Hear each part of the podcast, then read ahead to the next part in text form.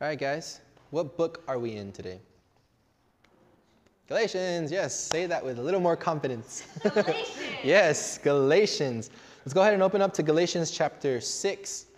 As you guys know, we finished chapter 5. I was going to say yesterday, we finished chapter 5 last week. Let's go ahead and say an amen when you guys are at Galatians chapter 6. Amen. Jocelyn, good job.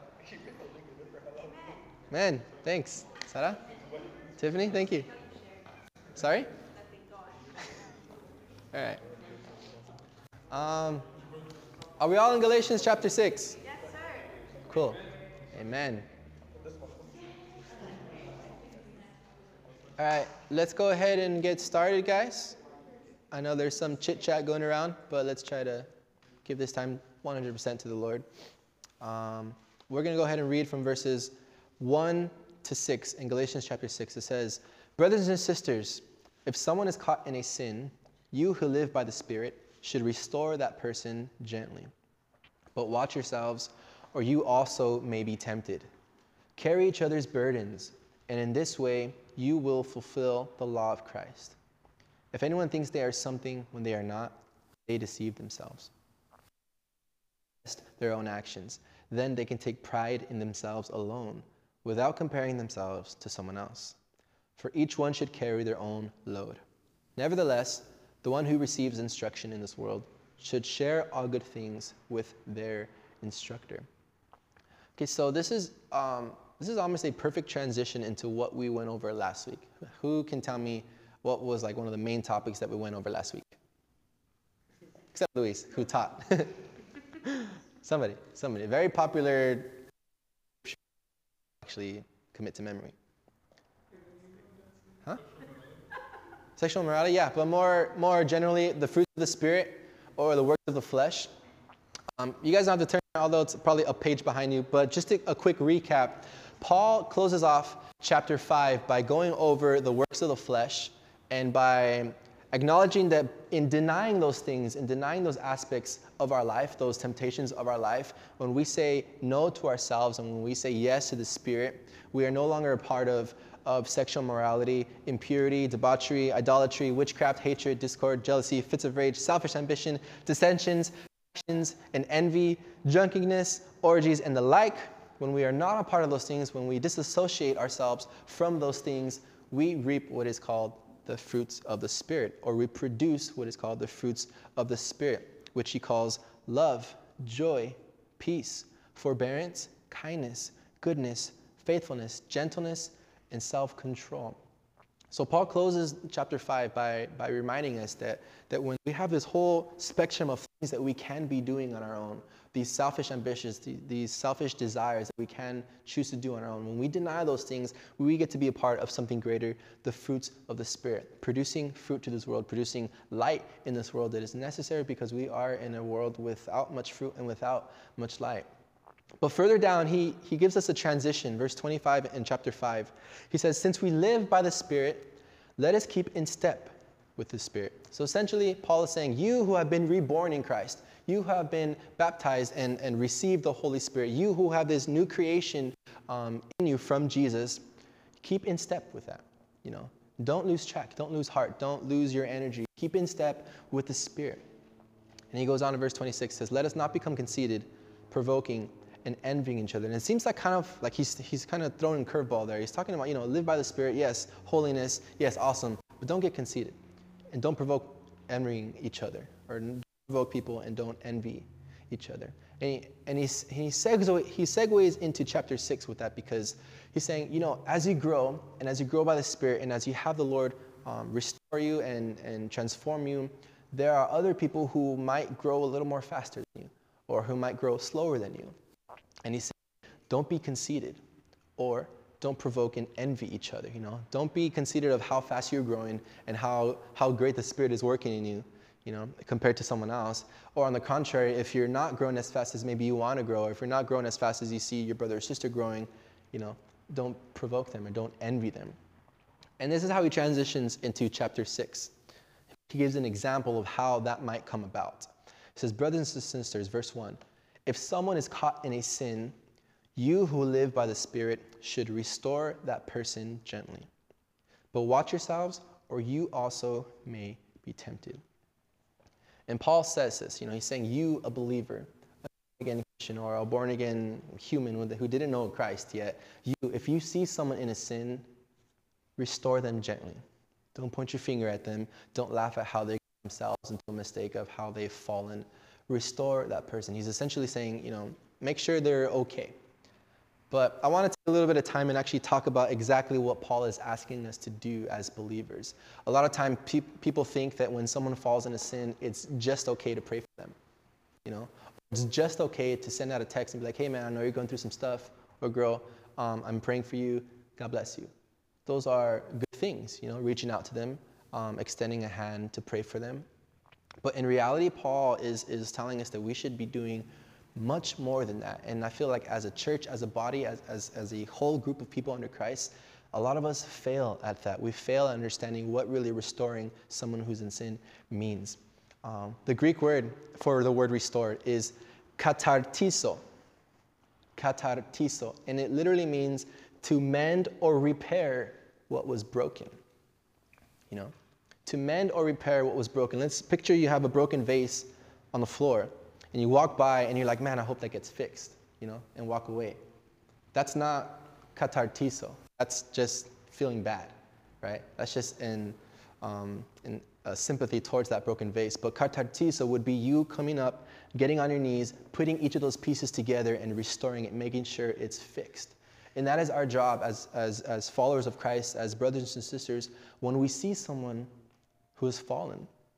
Imagine you're imagine someone walking in a path, you know, that narrow path Jesus wants us to walk, you know, which is good. It's straight and narrow, there are no distractions.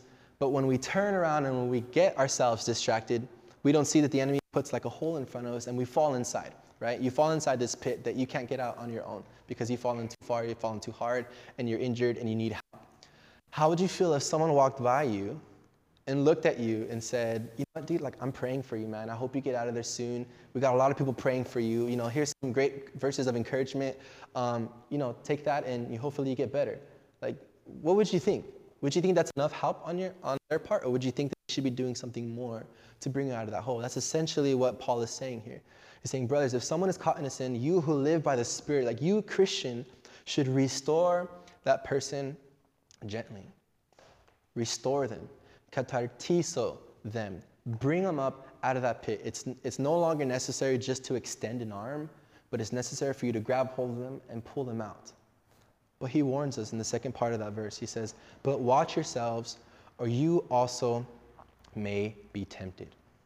Right? He's given us like this warning of, of when you want to help someone who's fallen in sin, when you want to help someone who's made a mistake. He goes, Watch yourselves because you may be tempted also. And it might seem a little counterintuitive because it's like, well, I want to make sure they're, they're fixed, right, God? I want to make sure that they're, that they're whole. But there becomes a point when that person is, is becoming a distraction in your life. And I'll give you an example. Um, a lot of you guys know my sister Jasmine. I've asked you guys to pray for her. I've asked you guys to reach out to her, and um, some of you guys actually have, and which is awesome.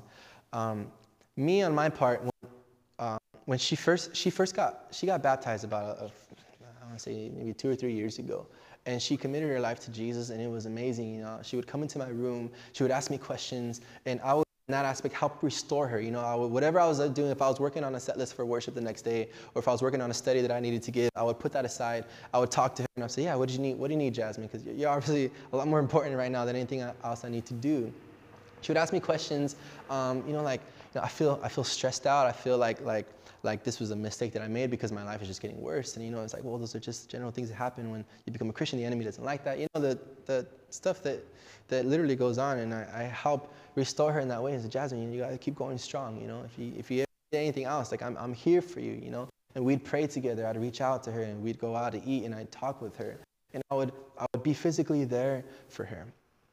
Until there came a point where um, she no longer wanted to know anything about Jesus. She straight up told us um, that she was done with it, that she wanted no part of the Lord, that she wanted no part of us talking about the Lord with her, that she wanted no part of us praying for her or encouraging her. She literally put a, a wall between us and her spiritually, and she put herself in a hole. You know, as much as I want to go out and, and grab her hand and reach her, because she's made that conscious decision to say no and to ignore anything that I do, I'm by reaching out to her as much as I want to, I'm in danger of falling that hole with her because I'm no longer becoming useful in things that God wants me to do. If I waste a lot of time trying to focus on someone who has deliberately said no to the Lord and said no to me and to my parents, then I'm wasting time that I could be doing for someone who might benefit from my spending time with them, you know? And that's kind of what Paul is saying here is like, be careful or you guys might also fall with them. You know, you might think you're doing good, but in reality, there's, there's, a, there's a distorted aspect of that where you spend too much time with someone who doesn't want your help. You know, you're laying on the ground, reaching into that hole for them to, for them to grab you, and they're just sitting there looking at you and saying no. You know, like you're not going to sit there forever, right? Because you walking your own path is not being fruitful. You know, and he gives us, Paul gives us kind of three ways to make us sure that we can be that for somebody, that we can restore someone gently, that we can be there for that person and do it wisely. The first one, he gives us a characteristic of, of who to be, of how to be, and it's patience. And we see that again in, in verse 1. At the end, it says, You who live by the Spirit should restore that person gently. Gently, as a key word, gently. You don't just throw a verse at them, you don't just toss them a, a one of those, uh, what, what, do you call those? Uh, vitamins that we used to have, you know, those little, no, no, it's just like, um, there's like little papers with verses on them, right? You, know, you don't just toss them one and like, here, you're like, hopefully that'll help you. Like, restore them gently. If you see a broken egg on the floor, um, with the shell cracked. It hasn't broken yet. If the shell is cracked, you're not just gonna grab it and put it in like the steel pot, right? You're gonna you're gonna carry it gently. You're gonna lay it in somewhere somewhere soft and and watch it. And and well, if you're a farmer, you're gonna you're gonna watch it and you're gonna make sure that the chicken side is still okay, right? You're not just gonna grab it. The same thing. We have to have patience when it comes to restoring a brother or sister. We need to have patience when it comes to being with someone who has fallen in a way that, where they've made a mistake. Um, Number two, he calls us to have humility. And we read that in verses 2 to 3. He says, Carry each other's burdens, and in this way you will fulfill the law of Christ. If anyone thinks they are something when they are not, they deceive themselves. He's telling us to carry each other's burdens. You know, uh, the simplest definition that I could find for burden was literally just anything that's out of your way. Anything that's out of your way. You're walking somewhere any little thing that's out of your way is considered a burden, whether it's a big thing, whether it's a tiny thing, whether it's out of your way by uh, 20 miles or by one inch. A burden is a burden, no matter how big, small. And he's saying, carry each other's burdens. For someone to have fallen in a hole, you walking your path and seeing that person there in a hole, it's a burden for you to stop what you're doing, to stop in a way your walk with the Lord to make sure that person is okay, right? It's a burden that sometimes seems unnecessary. Why would I need to stop what I'm doing? Why would I need to stop um, preparing a set list for worship when that's the ministry God has called me in? Why do I need to stop preparing a, a sermon when God has given me an opportunity to teach to help someone who has put themselves in a hole? Why do I need to do that? And Paul says, well, because in this way you will fulfill the law of Christ.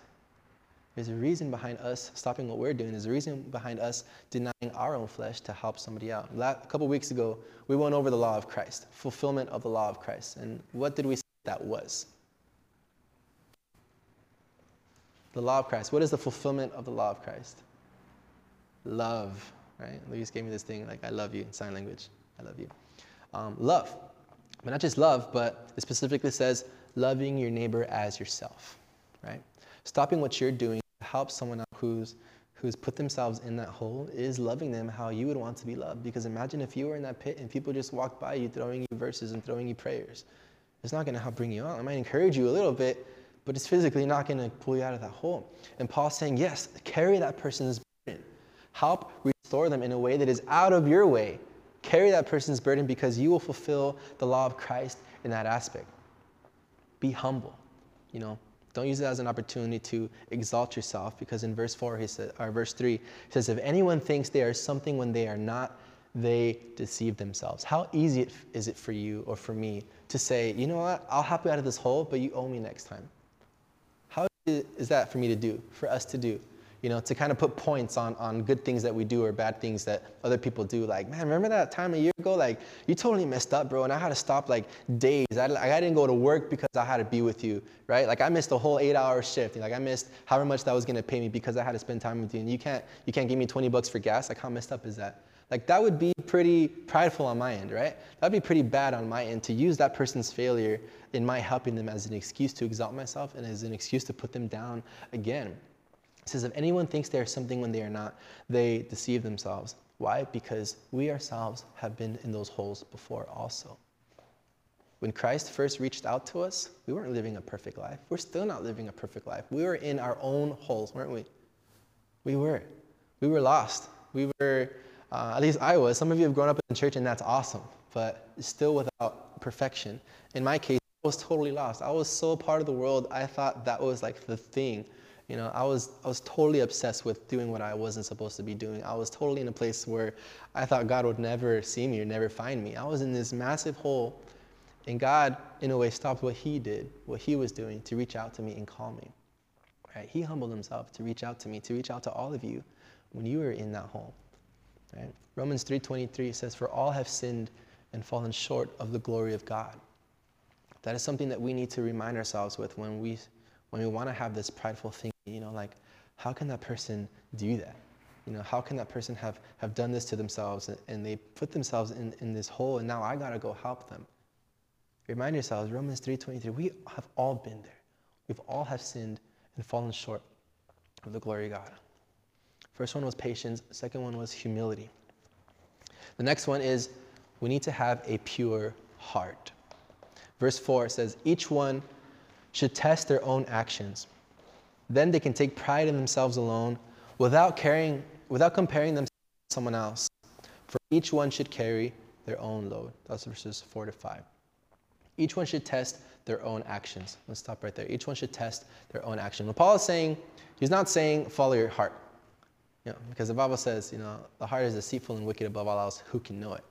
You know, we don't even understand our own hearts, but something that we can understand about our character, about our decisions, is our intent behind those decisions, is our reason why we make certain decisions. Whether they're good intentions or whether they're bad intentions, Paul is saying, make sure your intentions, make sure your actions um, are in check, are kept in check before you decide to reach out to somebody. Yeah, you know, kind of falling back into what he was saying previously. If you in your heart are reaching out for, to this person so that you can use it against them later, don't even do it. Don't even do it because you're gonna you're gonna put a bad fruit next to a bad fruit and nothing's gonna grow from that. Nothing's gonna be produced in that way. Paul saying, check your heart. It's a heart check that he's asking us to do. He says, then they can take pride in themselves alone without comparing themselves to someone else. And I want to kind of ask, kind of ask you guys, what is what does your heart check look like in when you make decisions? Not just in helping somebody, but in anything you do. What does your heart check look like? I'll give an example for for me as a worship leader, a lot of my heart checking is um, why I pick the songs that I pick. You know, whether I'm praying for the set list or whether a song comes up in my in my head and I know it's God in my, in my mind. One of my heart checks is why am I putting this set list together? Why am I am I leading worship with these songs? What I have to make sure is that I'm not picking a song because there's this falsetto in it that I can hit because I've been practicing and I want to show it to you guys, like how good I can sing. It's not because the, the chords are complex. I want to show you how much better I've gotten on the guitar. You know, it can't be because the lyrics are, are poetically beautiful and, and they make no sense with the Bible, but those lines are like really dope and like it sounds really cool with the, with the melody behind it. You know, those are horrible intentions for me, right? You're laughing. Those are horrible intentions for me, right? But my heart check really needs to be, okay, God, why am I going to sing this song? you know, why am I going to put this together? Or if I'm preparing a sermon, am I going to just look up random wise sayings and hope that you guys are going to tweet them out?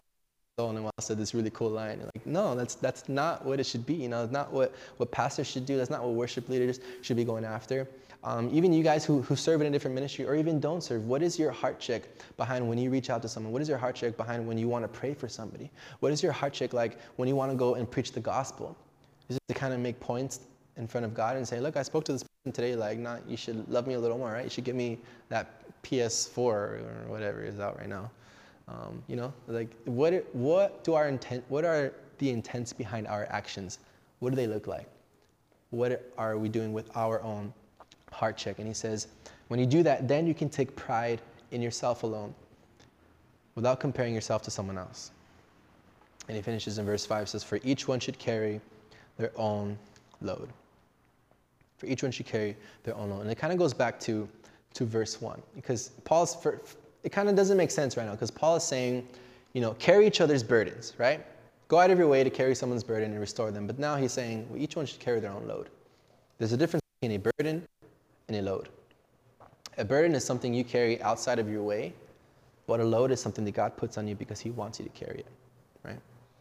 A load is something God puts on you because He wants you to carry it for a specific purpose, whether for growth, whether for maturity, or uh, for wisdom, whatever it is, whatever God physically puts on you is a load, and whatever is outside of your way is a burden. And Paul's making that distinguishment right there. He's saying, don't confuse any little thing that you do as a burden because no, you have your own load to take care of. And he's reminding us, like it says in verse 1, watch yourselves or you also may be tempted. If you're with this person for too long of a time, that load of yours is going to go away and God is not going to be pleased with you kind of just leaving on the side and taking care of someone who doesn't want help. Because we each have our own load, we each have our own purpose that God wants us to live out. So we need patience to restore somebody. We need humility to restore somebody, and we need a pure heart to restore somebody. And it's not by any means an easy thing for us to do. Paul, Paul spends a good chunk of scripture just talking about how to restore somebody. It's something that a lot of us might even just look over, like, yeah, I'll just pray for them, you know? But we find out here it's much more than that, you know? And if we understand what, what Paul is saying here, if we understand what the Word of God is speaking to us in that aspect, how important it is for us to know how to bring after they've fallen, we, are get, we get to be used in such a, a, a greater manner. We get to be used by God in ways that we can't imagine. And he finishes in verse 6. He says, Nevertheless, the one who receives instruction in the word share all things with their, instructor, with their instructor. And at first, that kind of seems like that verse doesn't belong there. Like, what are you talking about, Paul? Nevertheless, the one who receives instruction in the word should share all good things with their instructor. He was making no mention of, of, of receiving instruction in the word. He was making no men- mention of anyone being a teacher or an instructor. So, why is this verse there? As a body of Christ, in a church setting, who is our instructor? A physical person. Who is our instructor? Pastor, right? He is our instructor in, in a church setting, in a, in a group. In, in common ground, more specifically, in more uh, a smaller aspect, our instructor would be Luis because God put him as the head of the ministry, right? So Paul is saying, nevertheless, meaning even if you do all these good things, if you are great in patience, if you are great in humility, and if you are great in having a pure heart when you want to restore someone, he says, nevertheless, the one who receives instruction or the one who is being discipled or the one who is being taught in a church, whether you are being taught by the pastor, whether you're being taught by Luis, or whether you're being taught by an actual discipler, someone looking over you, the one who receives instruction in the word should share all good things with their instructor. You know, to boil it all down, we go back to humility saying, don't use the fact that you are being used by God in such a great blessing. Don't use the fact that you are producing so many good fruits in not only your life, but in the life of others. Don't use that as a fact to exalt yourself in a place where you don't belong, because you were taught how to do that by your instructor.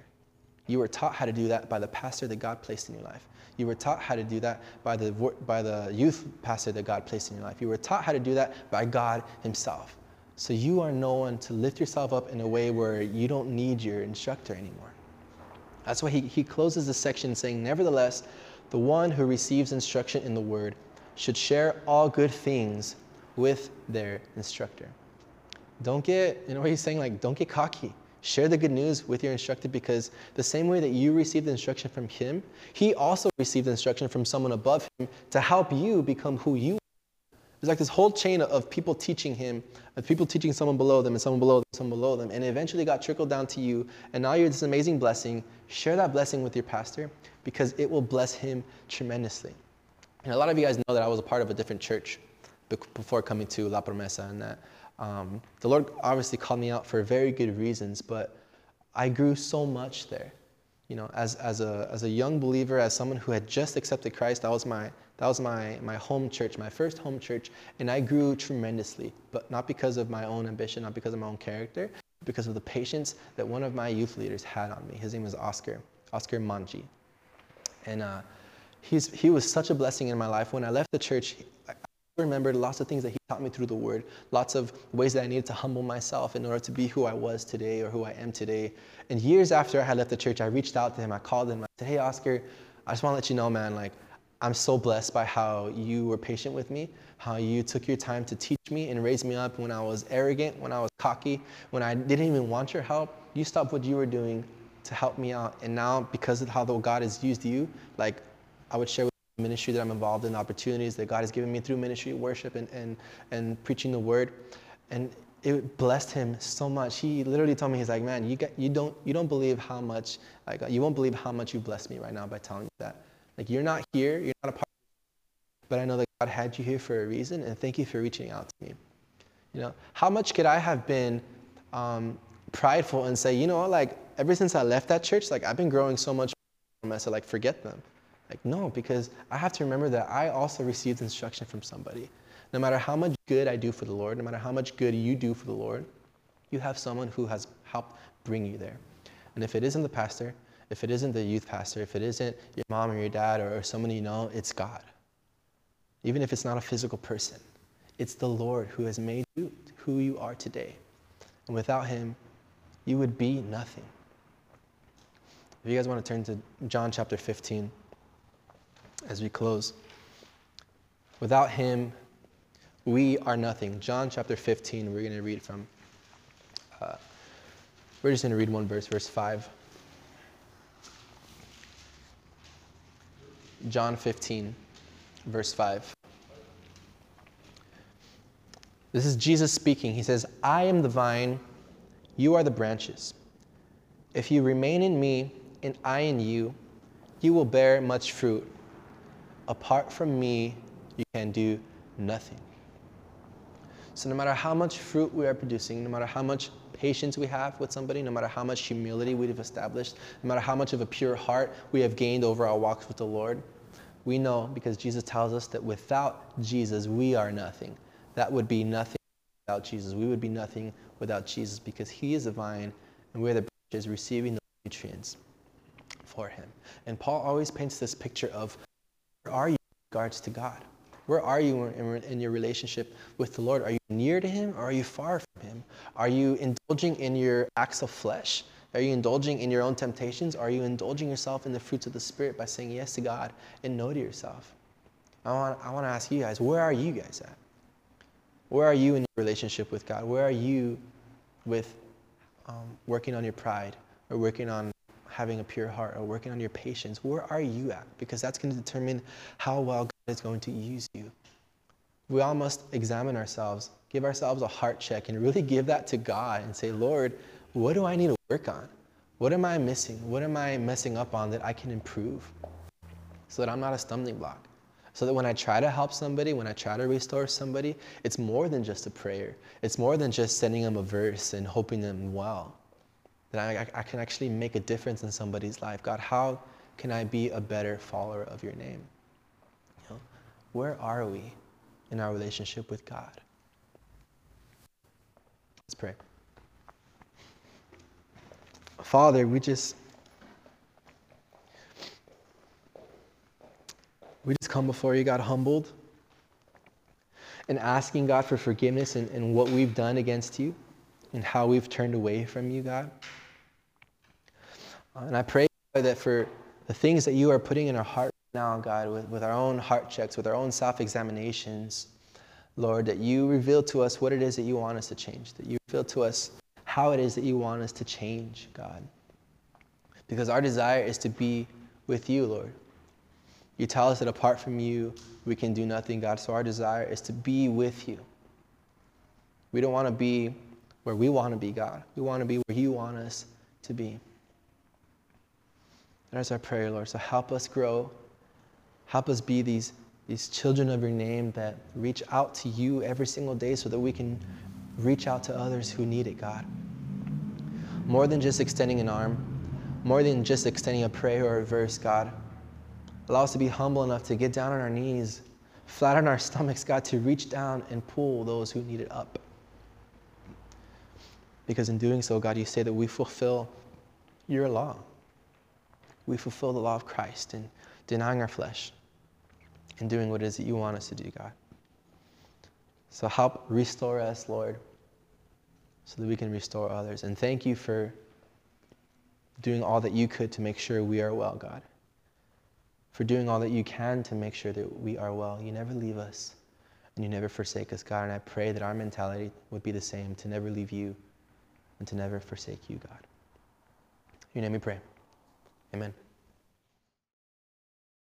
All right, guys. Um, just a quick announcement. Uh, we take a book, leave a book. If you guys see in the back that we have a bunch of books. Uh, if you have a, uh, a faith-based book, feel free to bring it and swap it out for one there. That's kind of your ticket to, to borrow one. If you don't have one, and you want to borrow one, let me know, and uh, you're more than free to, more, more than welcome to, to borrow one. Um, another announcement: I will not be here next week. I will be in Texas uh, attending a church leadership conference. Uh, so if you guys could pray for me, that would be awesome. Uh, you will be in the more than capable hands of Noel.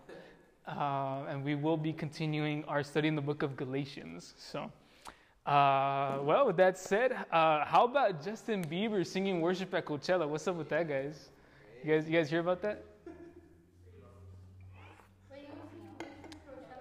Kind of like he wasn't like performing like like all the other like people at Coachella, but they had like a little side church service at the event. So technically, uh, but anyway, guys, Justin Bieber at Coachella, pretty cool. Any any other cool Christian celebrity updates that you guys might have heard of? Huh? What about Tori Kelly? she's just, she's, yeah. All right, she's cool too, yeah. Yeah. All right, guys. So uh, we're in Galatians chapter 5, verses 1 through 12. Uh, just quick recap, summary of where, where we've been and, and what, what direction we're heading. this, this was written to a group of churches in, this, in the region known of as Galatia uh, nearly 2,000 years ago. It was written uh, by a man named Paul.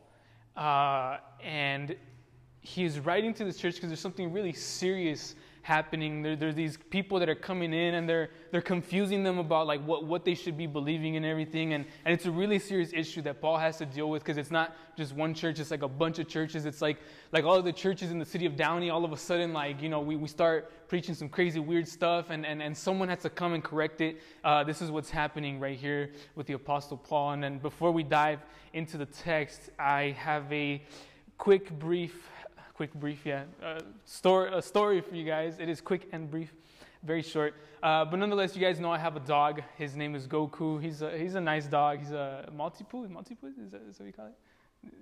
Something like that? Okay, his mom's a poodle. Um, and uh, he's a funny dog. He's, he's very needy. He, every time we come home, he cries so that we pet him. And he's, he's just always like, looking for attention or whatever, and we leave, and he goes to the window, and he's like, he's like looking at us, all like, like, bro, I can't believe like you didn't take me, you know. Uh, and the other day he did something uh, kind of strange. I was sitting at the kitchen table. I was actually working on this Bible study. Uh, so I'm there. I'm, I'm, at the I'm at the kitchen table, uh, and I hear him. He, and he starts making this weird noise, and I'm just kind of like. And I was home alone, and I was just kind of like, like, what is that? And I remembered I had heard it in the past, and I got up and I ran to the door and I opened the door because I was like, this guy's gonna throw up. And so I was like, oh no. And so by the time I get to the door and I open it, I look and he threw up and I was just like, no, that's gross. So I open the door and he runs outside because he gets scared because he thinks I'm gonna hit him for throwing up. Uh, so I go to the kitchen, I grab some napkins and I clean it up or whatever. I left the door open so he could come back in because I was like, bro, I'm not mad at you. You probably ate something. It's all good. It happens. You get food poisoning, you know, whatever. Uh, and so, and so I, I, I, I, wipe it up or whatever, and then I go and I throw away the napkins, and I come back and I see, and he, he's in the spot that I had just cleaned up, and he's licking the floor, and I was like, bro, that is the grossest thing ever. Like, how could you do that? Like, how could you, like, why, why, like, why would this dog, like, he realized, like, he just threw up and he realized he was to get in trouble for it, and he runs outside, and I leave, and it's been like 10 seconds, and he comes back, and he starts licking the area that he threw up, and it was really, really gross. Uh, but the fact of the matter is, is that this truth is actually expressed in the Bible in Proverbs chapter 26, verse 11, that says, As a dog returns to his vomit, so a fool repeats his folly. In other words, The same way that my dog came and licked the area where he threw up, the, the, same thing, it's the, it's the exact same thing when, when you go back to doing things that are harmful for you that God tells you not to do. And what's happening is that the Galatian church, they were on the verge, they, they were like this close to, to going back to a way of life that was no good for them.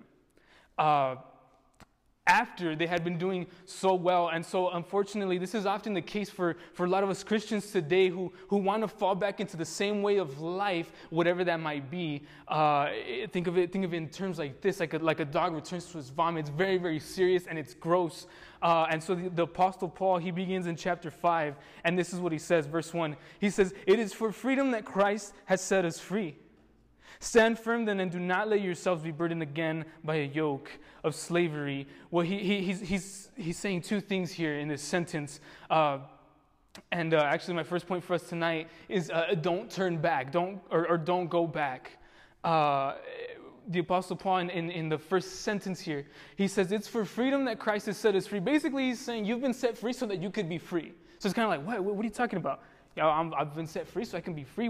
And, and so Paul is saying not to be free to do whatever you want to do, but you're free now to have a relationship with God. You've been set free from what separates you from God, which is your sin. You've been set free from the consequences of sin, which is death. And you've been set free from the lie that you could somehow earn God's forgiveness when in reality it's been paid for on the cross 2,000 years ago. And then he says, stand firm. He's saying, don't go back to your old way of life. For the Galatians, it was falling under a heavy burden of obeying every single last ritual to try to earn God's forgiveness. And the fact of the matter is, is that some of us might have been slaves to something at some point in our lives. Maybe we're slaves to something right now, whether it's lust, pornography, or sex, whether that's thinking, when, when, when am I going to get that time to look at those images on the screen again? When, when am I going to get that time to, to sleep with someone who's not my husband or my wife? Or, or, or maybe alcohol alcohol where, where we're thinking maybe, or, or maybe in the past we were thinking, like, when's the next time I'm going to get hammered and get blackout drunk and wake up hungover the next day and then do it all over again the next weekend? Maybe it's money for some of us. Maybe some people are slaves to money thinking just one more dollar. If I could just get one more dollar, one more dollar as, as, I, as I move through life, thinking to myself, like, if I could just get one more dollar so that I can buy all of these things that make me happy, maybe then I will really be happy. Or maybe some of us are, are slaves to the approval of others, thinking like, if I'm just funny enough, if I'm just nice enough, if I dress cool enough, if I do this enough, people will like me and people will accept me. And, and the list goes on and on and on. And the fact of the matter is, is that either you're slave to something now or you, or you once were. And, and the, the point that Paul is making here is saying, don't let yourself become a slave again because you've been set free. And what, what I want us to know, just as Paul wanted them to know, is that whenever you're tempted to go back to your old way of life, or whether it's, it's right there in front of you, Paul is saying to remind yourself Jesus is better. And, and, and now he's, he's going, he begins to go into detail about what the Galatians were, were trying to turn back to uh, if we look at verses 2 through 6, he says, Mark my words. I, Paul, tell you that if you let yourselves be circumcised, Christ will be of no value to you at all. Again, I declare to every man who lets himself be circumcised that he is obligated to obey the whole law. You who are trying to be justified by the law have been alienated from Christ. You have fallen away from grace. For through the Spirit we eagerly await by faith the righteousness for which we hope. For in Christ Jesus, neither circumcision nor uncircumcision has any value. The only thing that counts is faith expressing itself through love. So, what he's explaining here is that these churches, right, someone was coming in and confusing them, and they were trying to put all of these rituals onto their Christianity that really wasn't going to get them anywhere. That uh, for them, it was, it was, it was the ritual of circumcision and, and, and a lot of other things. And Paul's like, if you want to do that, you got to follow all the rituals, not just that one, because you, you got to be fair at your own game. And the, the fact of the matter is, though, is that any rituals that these people wanted to do, it was on the past before Jesus, that it was supposed to point people to Jesus. But then Jesus came, so those rituals weren't necessary anymore because now that we had the real deal. And so these people, known of as, they're known of as the Judaizers, right? Uh, they're, they're, they were convinced that you performing some sort of ritual or some sort of act could get you closer to God. They were trying to achieve a spiritual status by, by, by performing a ritual. And so whether that was trying to help God and earn his forgiveness or, or, or trying to be more spiritual, the fact of the matter is, is that rituals don't accomplish anything for you because anyone can perform a ritual. That, that's not a true sign of whether or not someone really believes. In Paul's time, any, any guy could get circumcised. Even today, any, anyone could get circumcised. Anyone can show up to church. Anyone can get baptized or, or participate in church activities, help out. Uh, it's not very hard to, to drink the juice and eat the cracker. You know what's hard, though? Love. Loving is hard. And that's my second point for us tonight. Uh, love trumps religion. Uh, I, I, don't think it's, it's really all that impressive if, if someone has uh, perfect church attendance or if they do all of the churchy things. Uh, the fact of the matter is, is that I know people at work who are more disciplined than me, more educated than I. I mean, you name it. All of that stuff, that's, that's, not, that's not really how you, how you can measure whether or not someone actually believes what we say we believe. But you know what's hard? To say, Father, forgive them, for they know not what they do. What's impressive is to be incredibly patient when someone is pushing your buttons, to be kind when people do things that, that piss you off or, or make you angry, or to not envy when others get what you want, to not boast about what you have, to set aside your pride for the sake of another person's well being, to keep no record of wrongs, to not dishonor, to not be self seeking, to not be easily angered, to rejoice with the truth, to protect, to trust, to hope, and to persevere. These things are what counts. And why? Because the fact of the matter is that you can't fake that. You can't fake these things. It takes a real faith in a real Jesus to be able to love the way he calls us to love. And so, if we want to know if someone's really spiritual or not, it's not by the rituals or by how well we quote unquote follow the rules, but by how well we respond to what we know about the Word of God. The truth is, is that love is faith in action. And so when we, we come to church, we come because we're convinced that Jesus rose from the dead and that he forgave us of our sins. We, we come and we, we celebrate and, and we sing and we learn more about God so that we can learn how to love, not, not to perform some rituals. Faith in action, or in other words, love, is us actually being the church, not just going to church. Faith in action is what turns the world upside down, not performing rituals. I don't know about you guys, but I've never seen any rituals just turn a city upside down with the love of God.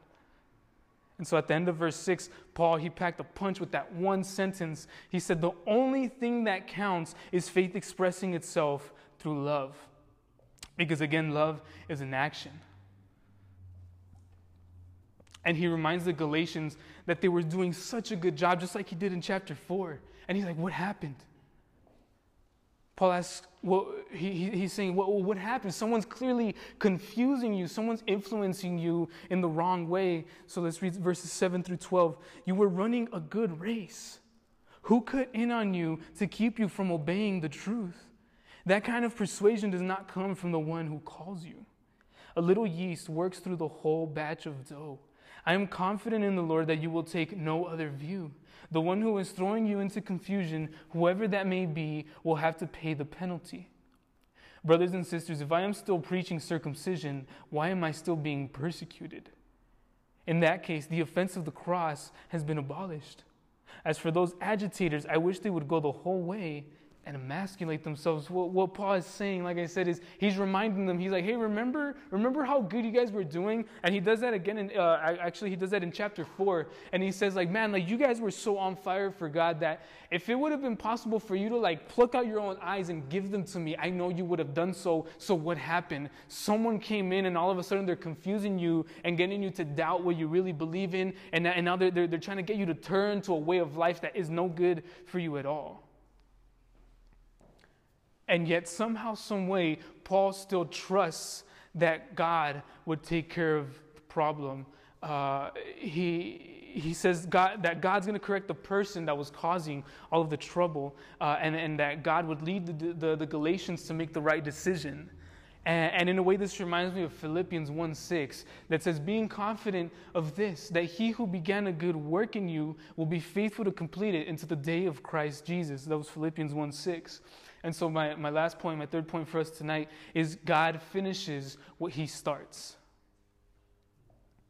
By, by verse 11, Paul is saying, like, hold on, if these guys are saying that I'm preaching what they're preaching, why are they persecuting me? Why are they getting you to doubt what I told you or what I'm telling you?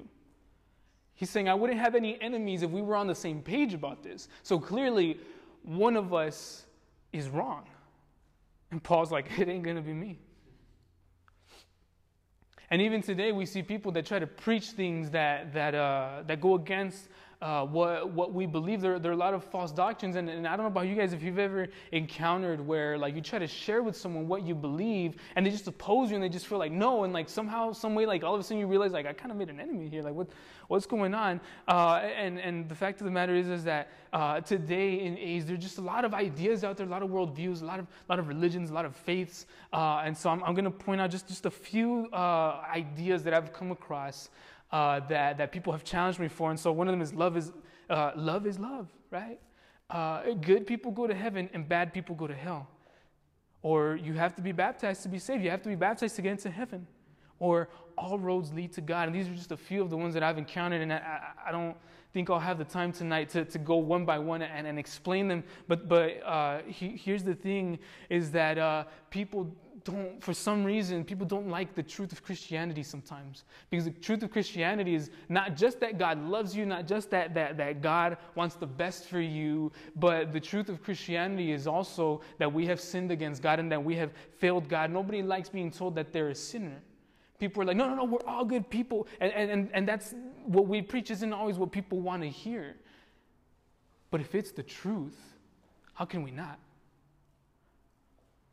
People don't like hearing the fact that you can't save yourself, that there's absolutely nothing that you can do, no amount of good things that you could pile up that will get you into heaven. People don't like hearing that. But the message of Christianity that Paul is preaching, that, that these people are trying to confuse these churches about, that Paul has spent four chapters explaining is he's saying that like yeah you've sinned and there's absolutely nothing you can do to earn god's forgiveness but check this out that god sent his son jesus when you didn't deserve it to die for your sins on the cross and he raised them from the dead so that if you trust in what he did for you you will be forgiven not based on anything that you do but based on your trust in what he did for you. God has purchased the opportunity and the possibility for us to spend eternity with Him, to be with Him forever. And forever means forever when the Bible says it. And so these people, like I said, they, they were called the Judaizers. They, they, they felt the need to, to, to go and, and, and, and lead these churches astray and confuse them. But at the end of the day, Paul, he's like, he's like, honestly, I just wish these people would go away. In verse 12, Paul literally says, like, not only do I wish it would go away, literally he's saying, kill yourself. And that sounds really harsh. That's kind of like, well, the Bible says, why would the Bible say that? Why would, why would Paul say that? That's really mean. But the fact of the matter is that Paul knew that God would take care of the problem. And, and if you guys, uh, you, you don't have to turn there, but in Matthew chapter 18, verse 6, Jesus says, If anyone causes one of these little ones, those who believe in me. So the little ones means to Jesus, those who believe in him, aka Christians. He says, if you cause one of these little ones to stumble, it would be better for them to have a large millstone hung around their neck and to be drowned in the depths of the sea. What? Drop the mic, walk off stage, right? No. But like this is like a really serious thing. Why, why is it? Why, why does jesus make this like such a serious i guess you could say threat in causing in, in, in when people cause uh, christians to stumble? Why is that? Because you don't mess with god's children. It would be better for these people to, to just leave these churches alone and even die a really nasty death than to face the wrath of God because the wrath of God is a terrifying thing. God has said, Vengeance is mine, I will repay. That's a scary thing. It, it, would be better to just die a really ugly death than to fall into the hands of the living God to take vengeance. And the fact of the matter is, is that I can't tell you how many times people have influenced, I think not just me, but a lot of Christians to, to do things that we know God doesn't want us to do simply because they know we're Christian. Eh, some of the things, are, come on, live a little, like, una vez al año no hace daño, like, stop being such a goody two shoes, and, and the, list, the list goes on of, of what people try to get you to do, whether you're, you're in college or, or, or school or, or not, or at work, even in our own family with our neighbors, you name it, is that they, they find out like this guy's a Christian, like, oh, we gotta corrupt him. Do you know what Jesus says if you try to do that? And this is what Paul is saying is, is, that, is that he's saying, like, man, like you, like it would be better for these guys to just leave or even die because you don't want to fall into the hands of God. Do you know how God sees this? This would be like, th- think, think of it like this would you guys expose a child to pornography? Would, would you teach a child how to kill people? Would you make a child get drunk? I'm pretty sure everyone's answer in here would be no. If it was yes, please talk to me after and we can find you some counseling. But all of a sudden, it's not so appealing, right? In, in hearing what I just told you guys about what to do to a child. This is how God sees the world weighing down on his children. This is how God saw these Judaizers confusing the Galatians and why Paul is so on fire and upset about what's happening here. And this could very well be what's happening in our society, maybe even in our own church. I, am not saying that it is, but it could be. And let me tell you guys, that is absolutely not the loving thing to do. And so, as, as we, we wrap up this, uh, this message for us tonight, um, I always I, I, love asking myself questions is, is that, and, and, and sharing with you guys these questions. You know, where do we stand? Are, are we going back to our old way of life? Like, are, is it something that we're seriously contemplating? Is it something that, that we just might feel the need to, like, I'm just gonna go back to what I used to do because I remember like it was so easy to do it and this and that? Uh, or here's another one: Is our faith expressing itself in love? Is our faith actually in action or is it not? The Bible gives a very clear and accurate definition of what love is. It's an action, it's being patient and kind and, and, and all of these things. Or uh, here's another one Are we convinced that God will finish what He started, even when we get sidetracked for a season, even when people sidetrack us? Are we convinced that God will finish what He started in, in ourselves, in our brothers and sisters? And the fact of the matter is, the truth of everything, eh, all of this hangs on, on, on, the idea that Jesus paid the price for our sins on the cross, that God raised them from the dead. He showed the ultimate act of love so that we don't have to earn it anymore because we simply can't because God said, hey, just receive it by faith. Everything's been done for you. All you have to do is trust. Romans 10 9 says, if you declare with your mouth that Jesus is Lord and believe in your heart that God raised him from the dead, you will be saved. You will be forgiven. You will be secured a spot in heaven, not because of anything that you do or have done, but because of what Jesus did for you. And that's where the Christian life starts by faith in what Jesus did for you. And that's how the Christian life continues by faith in what Jesus did for you. By faith in the Son of God who loved us and gave himself up for us. Let's pray. Father, I thank you so much for the opportunity, the privilege, and the honor to come here and, and preach your word, Father. Uh, I, I, know that there are so many truths that, that we can pull out of it, Father, and, and you shared with us three, Lord to not turn back to our old way of life, Father. Father, you, don't want us to be like dogs who return to their own vomit. Father, you want us to believe in what you've done for us, in the good news, God, that you paid for our sins through Jesus on the cross. And you want us to express our faith in action, Father. Help us to express our faith in action, Lord and help us to believe that you will finish what you started, God. Help us to believe, Father, that if you started a good work, if, if, if, we came to trust in you, that God, you will carry it on to completion, that you will make us more like Jesus every day, that you will help us to keep loving, you will help us to not turn back to our old way of life, Lord. Help us to build one another up, Father, and, and be patient and, and be kind and, and, and humble and not boast and not be proud, Father, to always trust and hope and persevere, Father because we can't do it without you, Father. In Jesus' name, amen.